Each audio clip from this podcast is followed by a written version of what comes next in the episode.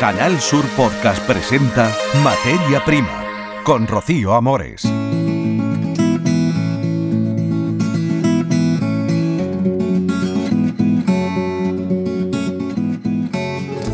Saludos, podría ser un cuento, una historia de vacas que andan sueltas por un pueblo, pero es un hecho real. Ha sucedido en Vallarcal, en Almería.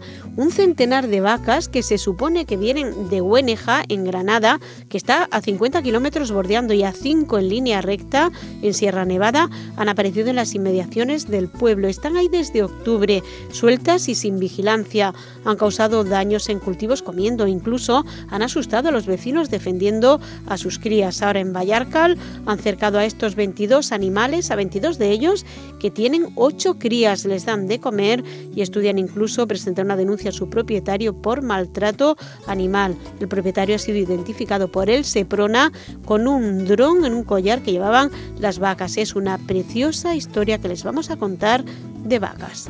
Hablaremos de agua, del trasvase Murcia-Andalucía, lo que es lo mismo, del Tajo Segura con el presidente del sindicato del acueducto, el agua, siempre el agua, la realización técnica, Antonio Martín, y les cuentan todas estas historias Carlos Juan y Rocío Amores.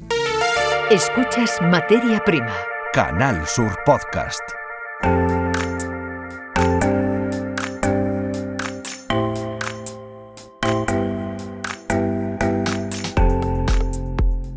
Contarles hoy en materia prima una historia cuanto menos, pues nada frecuente.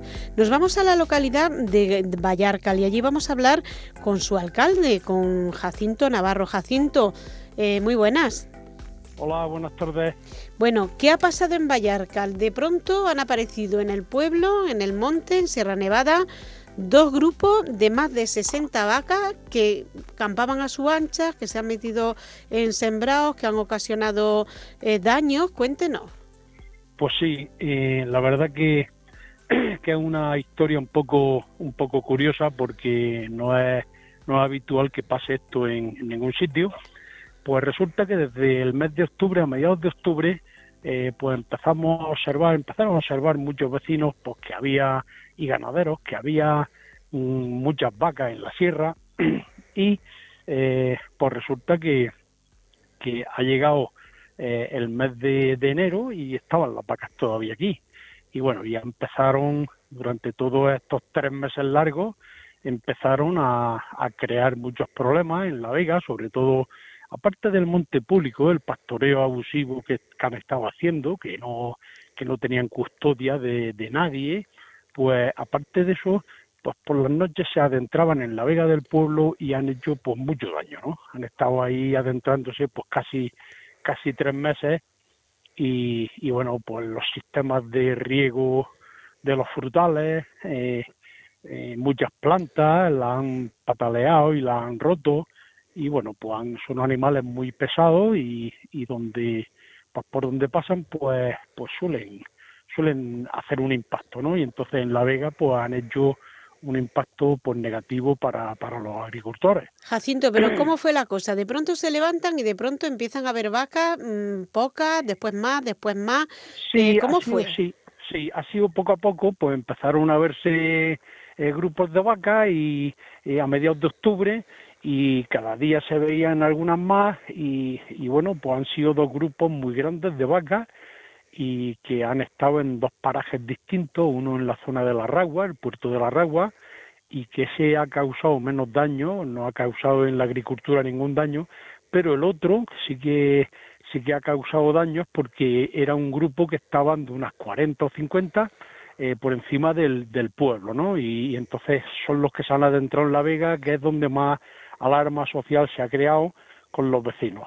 Bueno, esto había pasado alguna vez porque la ganadería extensiva, tenemos entendido que, bueno, que están en los montes, pero estarán con una persona responsable o con un pastor o en una ubicación, no en el monte así libre, ¿no? Sí, sí, bueno, esta ha sido una dejadez, esta ha sido una irresponsabilidad por parte de, de su propietario, porque efectivamente la ganadería extensiva es, es una manera de, de, de tener ganado y de pero claro, por una responsabilidad, el ganadero pues está con sus animales, eh, los custodia, los ve cada día, pero esto ha sido un abandono, una dejadez, una dejadez total de, de esta ganadería que bueno, están, están en unas condiciones un poco lamentables, ¿no? Bueno, entonces vamos a contar un poquito la historia. Mm, ustedes ven eso, se lo dicen a la subdelegación del gobierno. La subdelegación del gobierno a través del SEPRONA va con un dron y ¿qué es lo que localiza en una de las vacas? Sí, y entonces van con un dron que la verdad que fue una cosa un poco un poco especial porque yo la verdad que nunca lo había visto pues con un dron muy pequeñito eh, eh, se ponía enfrente de, la vaca, que ella no le molestaba y se, se ponían un poco así extrañas, pero y entonces identificaron a tres. Y bueno, ya se ha sabido quién es el propietario y, y bueno, eh, en vistas de que aquí no venía nadie, que, que esto cada día hacían más daño, que, que la gente que se metían ya hasta, hasta las casas del pueblo, llegaba a, a las casas del pueblo los animales buscando comida. Pues bueno, ya hemos tenido que actuar y bueno, tenemos encerrada en un, en un, en una parcela que tenemos alquilada de unos 5.000 metros cuadrados, un castañar, tenemos encerrada a 22. Bueno, eso sería también verlo, alcalde, ver quién cogió las vacas para encerrarlas ahí o cómo consiguieron ustedes meter, en este redil a las vacas. Eso es lo pues primero. La verdad que y lo segundo, lo segundo, ¿qué ha pasado del propietario? ¿Qué ha pasado del propietario? Que pues era precisamente de Granada, ni siquiera de Almería. Sí, sí, un propietario que era de, de un pueblo de, de Granada, de, de, la vertiente norte de Sierra Nevada, de Bueneja, y bueno, este señor pues sabe ya perfectamente que está aquí el ganado y no y no viene, no viene. ¿eh? Pero bueno, ¿qué vale una vaca de estas? Porque cuando a un propietario, a un ganadero se le pierde una vaca no será cosa fácil, tendrá un precio una vaca, ¿no? La verdad que supongo que valdrán, pues, más o menos, que valer caro, pero yo es que no lo sé. Ya, pero dejar la vaca así a su antojo. Sí, es un abandono total, ¿eh? Además, vacas que van van sanitariamente no están bien, ¿eh? porque hay indicios de sarna en tres o cuatro ejemplares, bueno, tienen garrapatas por todos lados y bueno, las estamos cuidando muy bien, les estamos echando de comer eh, pienso y paja y agua y sal, también les damos y bueno, están los animales que, que, que bueno, ya, ya se han hecho amigas nuestras. qué, qué, qué historia más preciosa, Jacinto. Bueno, y mire, otra cosa que le quería yo decir, porque esto tiene para, para, para tres días. nos contaba usted también que incluso llegó una vaca a atacar a un cazador, una vaca que estaba defendiendo a una cría. A ver ese episodio, a ver ese episodio. Bueno, ese, ese episodio pasó este fin de semana pasado, no el anterior, pues que un cazador que estaba pues cazando en la sierra y, y bueno, se aproximó el hombre sin tampoco ser consciente ni, ni ver el animal y había una vaca que tenía un ternero, un ternero pequeño. El animal al verlo, pues, pues su reacción fue proteger a su hijo, ¿no? Lo, lógico de la vida. Y entonces lo atacó, lo atacó y el hombre se pudo escapar allí, allí corriendo y se cayó al suelo, se hizo una herida, cosa leve, pero que pilló un susto de, de, de, muerte. Jacinto, ¿y el cazador qué hacía en el monte que iba a cazar? pues, pues cazando pues jabalí, cazando eh, perdices, pues lo que se luego cazar que Vallarcal va a dar juego, ¿eh? Yo no sé si ha habido gente que haya ido a ver a las vacas después de conocerse la semana pasada la historia.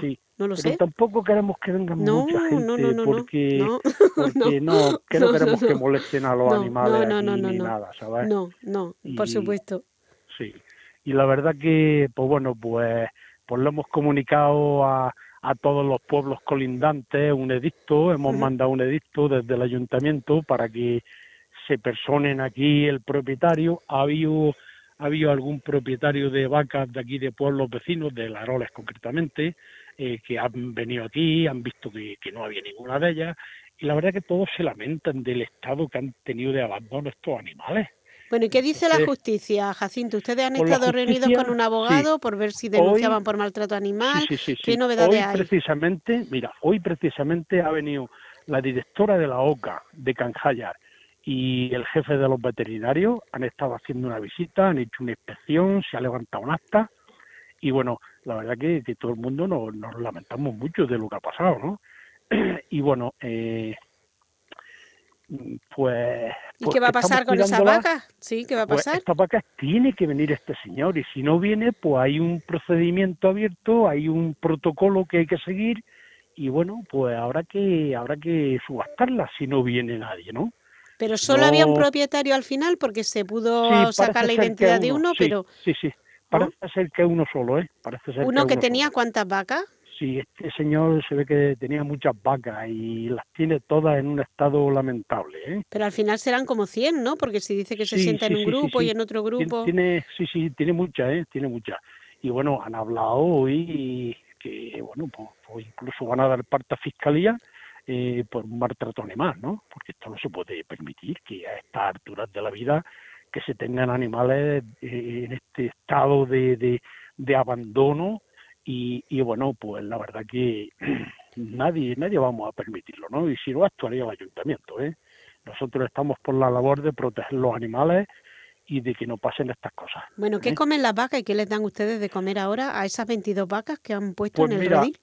Ahora mismo, ahora mismo eh, yo estoy aquí en la parcela que tenemos las vacas, pues se le echa pienso, eh, un- una especie de, de pienso que le llaman tacos, eh, le echamos paja, se le da, eh, tenemos agua, hemos, hemos eh, comprado unos recipientes grandes para que tengan agua, que no les falte, sal les damos también. Eso que le iba a decir, que lo ha dicho antes, ¿la sal para qué?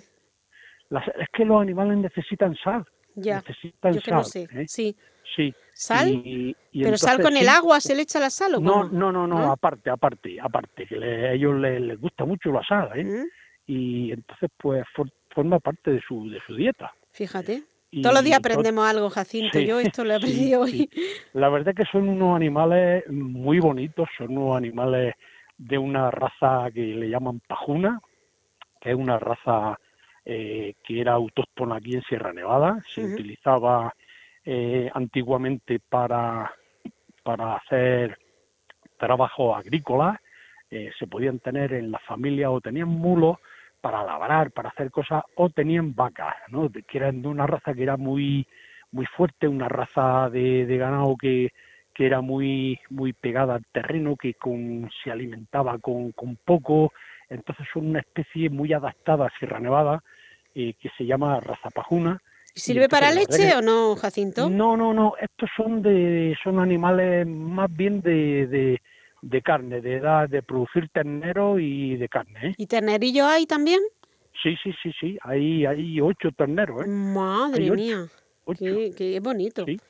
La verdad que son muy bonitas, ¿eh? Yo yo cada día me doy una vuelta porque me gusta también verlas y estar con ellas. Lo hemos Le visto dándose la vuelta, sí lo hemos visto, y las vacas las Sí. hemos visto también. Sí, le echamos manzanas que tenemos aquí en el pueblo, les encantan las manzanas. Y bueno, pues la verdad que es una cosa tan curiosa lo que nos está Mm. pasando que, que a Es la vez bonito estamos el reino animal y la vida animal, ¿verdad? Que pasen Sí, ese tipo sí, de sí, cosas, es como una especie sí, de cuento, de sí. película, que parece que no es real. Es una pena que, que estén en abandono porque estos animales cuidados pues son animales muy agradecidos. Bueno, ya se vienen detrás de nosotros, como les echamos de comer, se vienen detrás de nosotros y... ¿Y no han y bueno, aparecido más? Porque la semana pasada que yo le llamaba me decía Sí, que habían hay 22, más, ¿no ¿eh? hay más? Hay- sí, sí, sí, hay más, ¿eh? Hay más. Lo que pasa que que son que la han la han hostigado mucho porque como se metían en propiedades y en cosas, pues la gente la, la hostigaban y entonces huyen, ¿no? Han quedado por ahí fuera pues otro grupo de otras veintitantas Ujú. que van muy dispersas, pero que, que están por aquí, ¿eh? están por aquí. Intentaremos eh, localizarlas bien y meterlas con estas si podemos. Y bueno, pues que, que los animales se cuiden. ¿Cuánta gente está en el plan Vaca Vallarca, al alcalde Pues- ayudándole a pues, meterlo, a sacarlo, a alimentarlo? ¿Cuánto, cuánto que- involucrado hay? Sí, yo tengo que agradecerle a todos los ganaderos de Vallarcal que, que me han ayudado, que están todos aquí. Pues claro, a ellos les gustan los animales y están todos indignados con este señor porque porque esto no se puede hacer. Y bueno, me están me están ayudando los ganaderos del pueblo, ¿eh? Pues nada, Jacinto, mm, ¿cuál es el presente más cercano que le, el futuro más cercano que le espera a las vacas? ¿En una semana, diez días? ¿Qué va a pasar con Pues- ellas? ¿Cómo van a estar ustedes Pues ahí? sí, bueno, en todo este mes tenemos que tenerlas aquí, ¿eh? porque el protocolo marca que tienen que estar aquí. Las vamos a sanear, ¿eh? les vamos a, a- van a venir veterinarios a, a cuidar su estado de salud y, y bueno, pues esperemos que esperemos que este señor que, que dé la cara y que venga por aquí asuma asuma los gastos, asuma las consecuencias del abandono que ha tenido y, y bueno, y que se lleve las vacas y lo que queremos es que se las lleve y las cuide, pero pero si no está en condiciones de tener animales, pues pues vamos a intentar de que no tenga. ¿eh? Jacinto Navarro, estamos muy pendientes de esta peculiar historia de vaca que nos ha sorprendido en unos tiempos de pandemia y como dice, ocho ternerillos y además yéndose detrás de los vecinos del pueblo que le dan de comer. El reino animal nos da muchas lecciones, Jacinto, me parece a mí. Sí.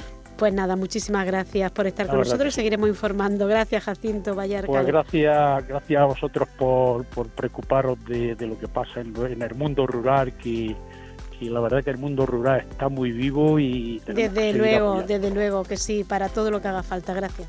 Gracias a vosotros. Escuchas Materia Prima, Canal Sur Podcast.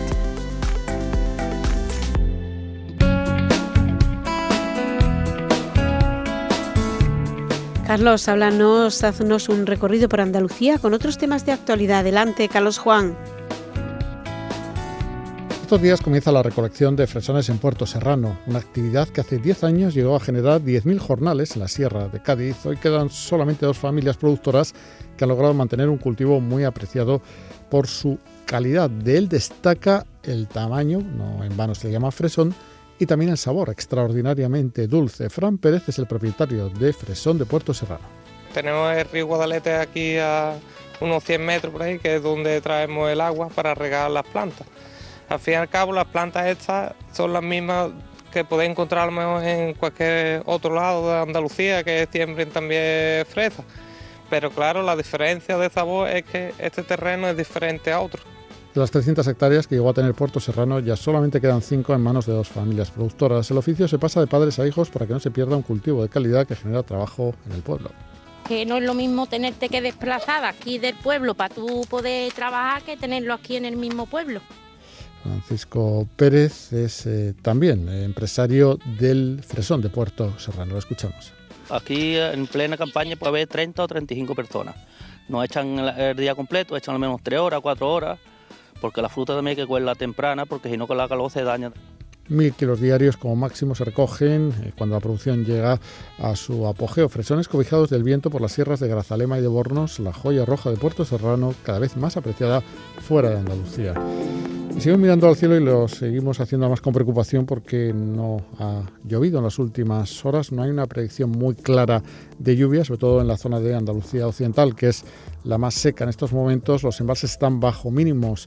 La cuenca en peor situación es la de Guadalquivir, con su capacidad al 28,5%. Le sigue la del Guadiana, que está algo más del 30% de agua que puede almacenar, y la del Guadalete Barbate, que se encuentra tan solo el 30% de su capacidad. Es necesario, por lo tanto, que llueva para asegurar eh, los cultivos de la eh, tierra en la que vivimos, los cultivos de Andalucía. Cambiamos de asunto. La fuerte competencia de grupos de inversión está cambiando el panorama en el campo. Para muchos agricultores andaluces, la única salida es cambiar a cultivos más rentables, por ejemplo, la col, para mantener una actividad de la que dependen miles eh, de familias. En tres hectáreas que hemos visitado, las coles brotan como una alternativa a la remolacha, el algodón y el girasol. Los bajos precios y la falta de ayudas europeas están llevando a pequeños agricultores a buscar salida en estas hortícolas que son más fáciles de producir, nos decía José Miguel López Hernández. Nosotros no hemos utilizado fertilizantes químicos ninguno, tan solamente eh, hicimos un estercolado a la tierra, sembramos las coles, no lleva tratamiento fitosanitario apenas se comercializa a través de cooperativa, un modelo social que tiene que competir con fuertes grupos de inversión que producen en otros países. El etiquetado, el falso etiquetado, se están dando una serie de prácticas que, está favoreciendo a los grupos agroexportadores y está dejando eh, que mueran agricultores de, toda la vida y, que y familias, vamos. Para seguir diversificando, se estrenan con esta plantación en los alrededores de Jerez de la Frontera de guisantes destinadas, eh, destinados a una empresa cordobesa de congelados. Tomates y aguacates para luchar contra el cáncer, un consorcio formado por dos empresas del sector hortofrutícola, Cajamar y las universidades de Almería y Sevilla, ha desarrollado una investigación y comprobado en líneas de células tumorales en pruebas in vitro la actividad quimiopreventiva a los tejidos de estos frutos en caso de cáncer de colon, de mama, de próstata, hepático y de leucemia linfoide aguda, nos dice el responsable de Alimentación y Salud de Cajamar, Miguel Ángel Domene.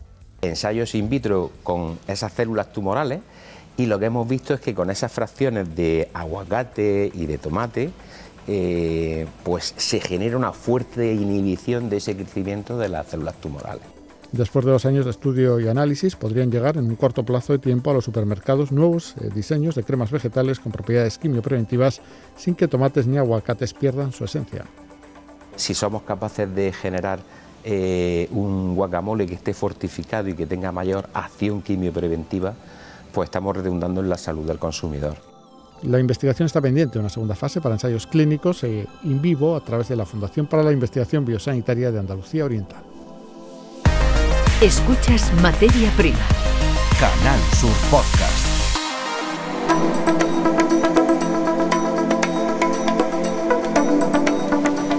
Y hablamos ahora de agua del trasvase de Murcia Andalucía, lo que es lo mismo del Tajo Segura. Carlos Juan, cuéntanos cuál es la situación. Saludos, tenemos al teléfono al presidente del Sindicato Central de Regantes del Acueducto Tajo Segura, las siglas SCRATS, y su nombre Lucas Jiménez. Bienvenido, Lucas. Hola, buenos días. Porque hay dos eh, temas ahora mismo sobre la mesa. Uno de ellos es el futuro plan hidrológico del Tajo en este sentido, habéis presentado como Sindicato Central de Regantes una batería de alegaciones en la aplicación que ha pensado el Ministerio de Transición Ecológica que juzgáis traumática para la subsistencia del sector primario levantino, es decir, hablamos no solamente de la provincia de Almería, sino también de Murcia y de Alicante. Eh, ¿Qué es lo que ocurre con este proyecto, con el plan hidrológico del río Tajo? Bueno, lo que, lo que ha propuesto el Ministerio la planificación del Tajo es elevar innecesariamente, y luego si, si lo estima conveniente aclararemos este punto, innecesariamente los caudales ecológicos en algunos puntos, como Aranjuez, en donde el daño que se hace a la viabilidad futura del trasvase es, muy importante. En concreto estamos hablando que de llegarse, de llegar a buen puerto esa planificación, un, en torno a un 40 o 45% de los recursos que actualmente se desvían hacia el levante eh, se verían afectados. ¿Esto en qué afecta a toda la estructura del regadío? Pues bueno, como ustedes saben, el regadío levantino, y ahí incluyo también a la provincia de Almería, es un regadío complejo, ¿no? que, que ha ido creciendo a golpe de necesidad y con una estructura de recursos hídricos muy compleja también, en la que cualquier elemento se convierte en vital dada la escasez que hay de recursos de agua. ¿no? Reducir en un 40 o 45% eh, la llegada de agua del trasvase al levante pues puede tener unas consecuencias que todavía están por, por, por, por averiguar, ¿no? ¿Por qué? Por lo dicho, hay una escasez tremenda, hay, una, hay un déficit estructural histórico, y cualquier patadita que se le dé al, a este este este tambalache débil pues puede hacer que caiga al suelo todo el todo el entramado. Para que los oyentes entonces bueno pues se hagan una idea lo visualicen mejor el, al hablar de un caudal ecológico en determinados tramos de la cuenca del Tajo pues quiere decir que todo lo que esté por debajo de, ese caudal imposibilita que haya transvase y la exigencia para que el acueducto funcione, por lo tanto, se eleva y además por exigencias entramos, nos decías, como Aranjuez, realmente, no en todo el río Tajo, eh, pero sí en un punto, ¿no? Precisamente eh, se ha venido a, elevar, y nosotros tenemos estudios actualizados, a diferencia de lo que tiene el Ministerio, el Ministerio tiene estudios anteriores a 2009, nosotros hemos actualizado los estudios del río, eh, establece unos caudales muy por encima de las necesidades reales del propio río. De hecho, ese tramo en concreto es el tramo que mejor estado de, ecológico de, en su agua, en su masa, en su masa de agua, presenta en todo el río Tajo. ¿Por qué alterar un tramo que ya está bien en buenas condiciones con los caudales que actualmente circulan por ese punto? Pues no nos cabe otra otra otra solución, otra consideración que no sea la de que no se está proponiendo una planificación hidrológica. Siempre decimos que en esta planificación hay mucho de ideológica y poco de hidrológica, ¿no? Eh, bueno, yo creo que al final eh, lo que se pretende es cubrir bajo la manta de los caudales ecológicos otro tipo de decisiones políticas que deberían de afrontar en ese caso, en caso que lo tengan claro, con mucha más valentía de lo que están haciendo actualmente. entiendo. Bueno, pues tenemos por un lado esa cuestión, pero por otro lado también aludís al sobrecoste del agua desalada porque, eh, bueno, pues eh, haciendo el contexto, decís que eh, la pretensión del Ministerio aumentar el caudal ecológico en cabecera de trasvase hurtaría a los regantes hasta 90 hectómetros cúbicos cada año respecto a los aportes actuales y la alternativa es la desalación, pero el problema es que cada litro de agua desalada entendéis que es más caro de lo que corresponde, ¿no? Bueno, la alternativa está en, la cabeza del ministerio, ¿no? Porque al final están hablando de volúmenes de agua desalada que ya están aquí, desaladoras que ya están aquí, es decir, y que a lo sumo, una vez que sumemos todas las ampliaciones, al menos en lo que respecta al trasvase, ¿eh? Eh, vamos a seguir teniendo el mismo déficit de agua que teníamos y vamos a incrementar ese tramo, es decir, vamos a incrementar unos 10 metros más de déficit. O sea, que, no hay nada nuevo, no hay sustitución ni hay alternativa. Lo único que pasa es que cuando hablamos de desalación, veníamos eh, haciendo saltar las alarmas del precio del agua desalada, un precio muy caro, ¿no?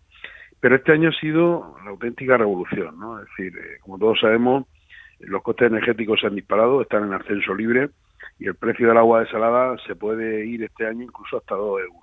¿no? Ese, ese precio es prohibitivo, empieza a ser prohibitivo incluso para abastecimiento, cuando no para regadío. Para que nos hagamos una idea o para que los oyentes se hagan una idea, el coste medio del agua en este país está en torno a 3-4 céntimos para regadío. El precio que se está intentando establecer para la desalación ronda ronda este año ya en este punto en este día en el que te estaba hablando el, euro 30 céntimos. Me parece una auténtica barbaridad y un despropósito pensar en que la desalación más allá de un complemento puede sustituir en algo a un recurso de agua superficial como en este caso la del Tajo.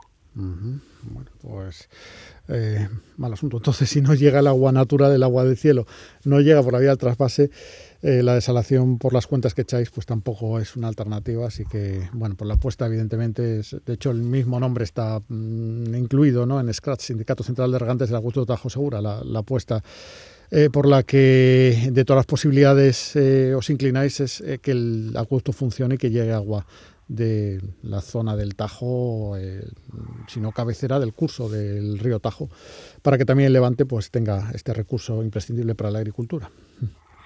Sí, no, está claro. Aparte de una cuestión de equidad, ¿no? Yo creo que de, cerca de 21 mil millones de metros cúbicos que discurren por este país para dar para su uso en la agricultura, lo que se traspasa al Levante es poco más de 200. Esto es una, es una, es una cifra pírrica ridícula para que esté siempre discutiéndose esto y politizándose ese escaso codal que llega a estas tres provincias de Alicante Vamos a hablar con Lucas Jiménez, que es el presidente del Sindicato Central de Regantes de la Gusto Tajo Segura. Muestra su inquietud por los precios del agua desalada y por eh, el proyecto de plan hidrológico del río Tajo eh, con el aumento de caudales ecológicos en determinadas eh, zonas. Lucas, muchas gracias por estar con nosotros en Materia Prima, en Canal Sur. Un placer y un saludo muy efusivo para todos sus oyentes.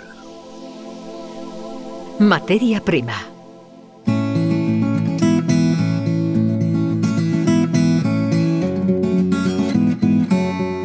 Esto ha sido todo. Esperamos que les haya gustado, que haya sido de su agrado, que hayan aprendido al menos algo. Antonio Martín en la realización técnica, Carlos Juan y Rocío Amores les desean que tengan una feliz semana y sobre todo que sean, que lo intenten ser muy felices. En Canal Sur Podcast han escuchado Materia Prima con Rocío Amores.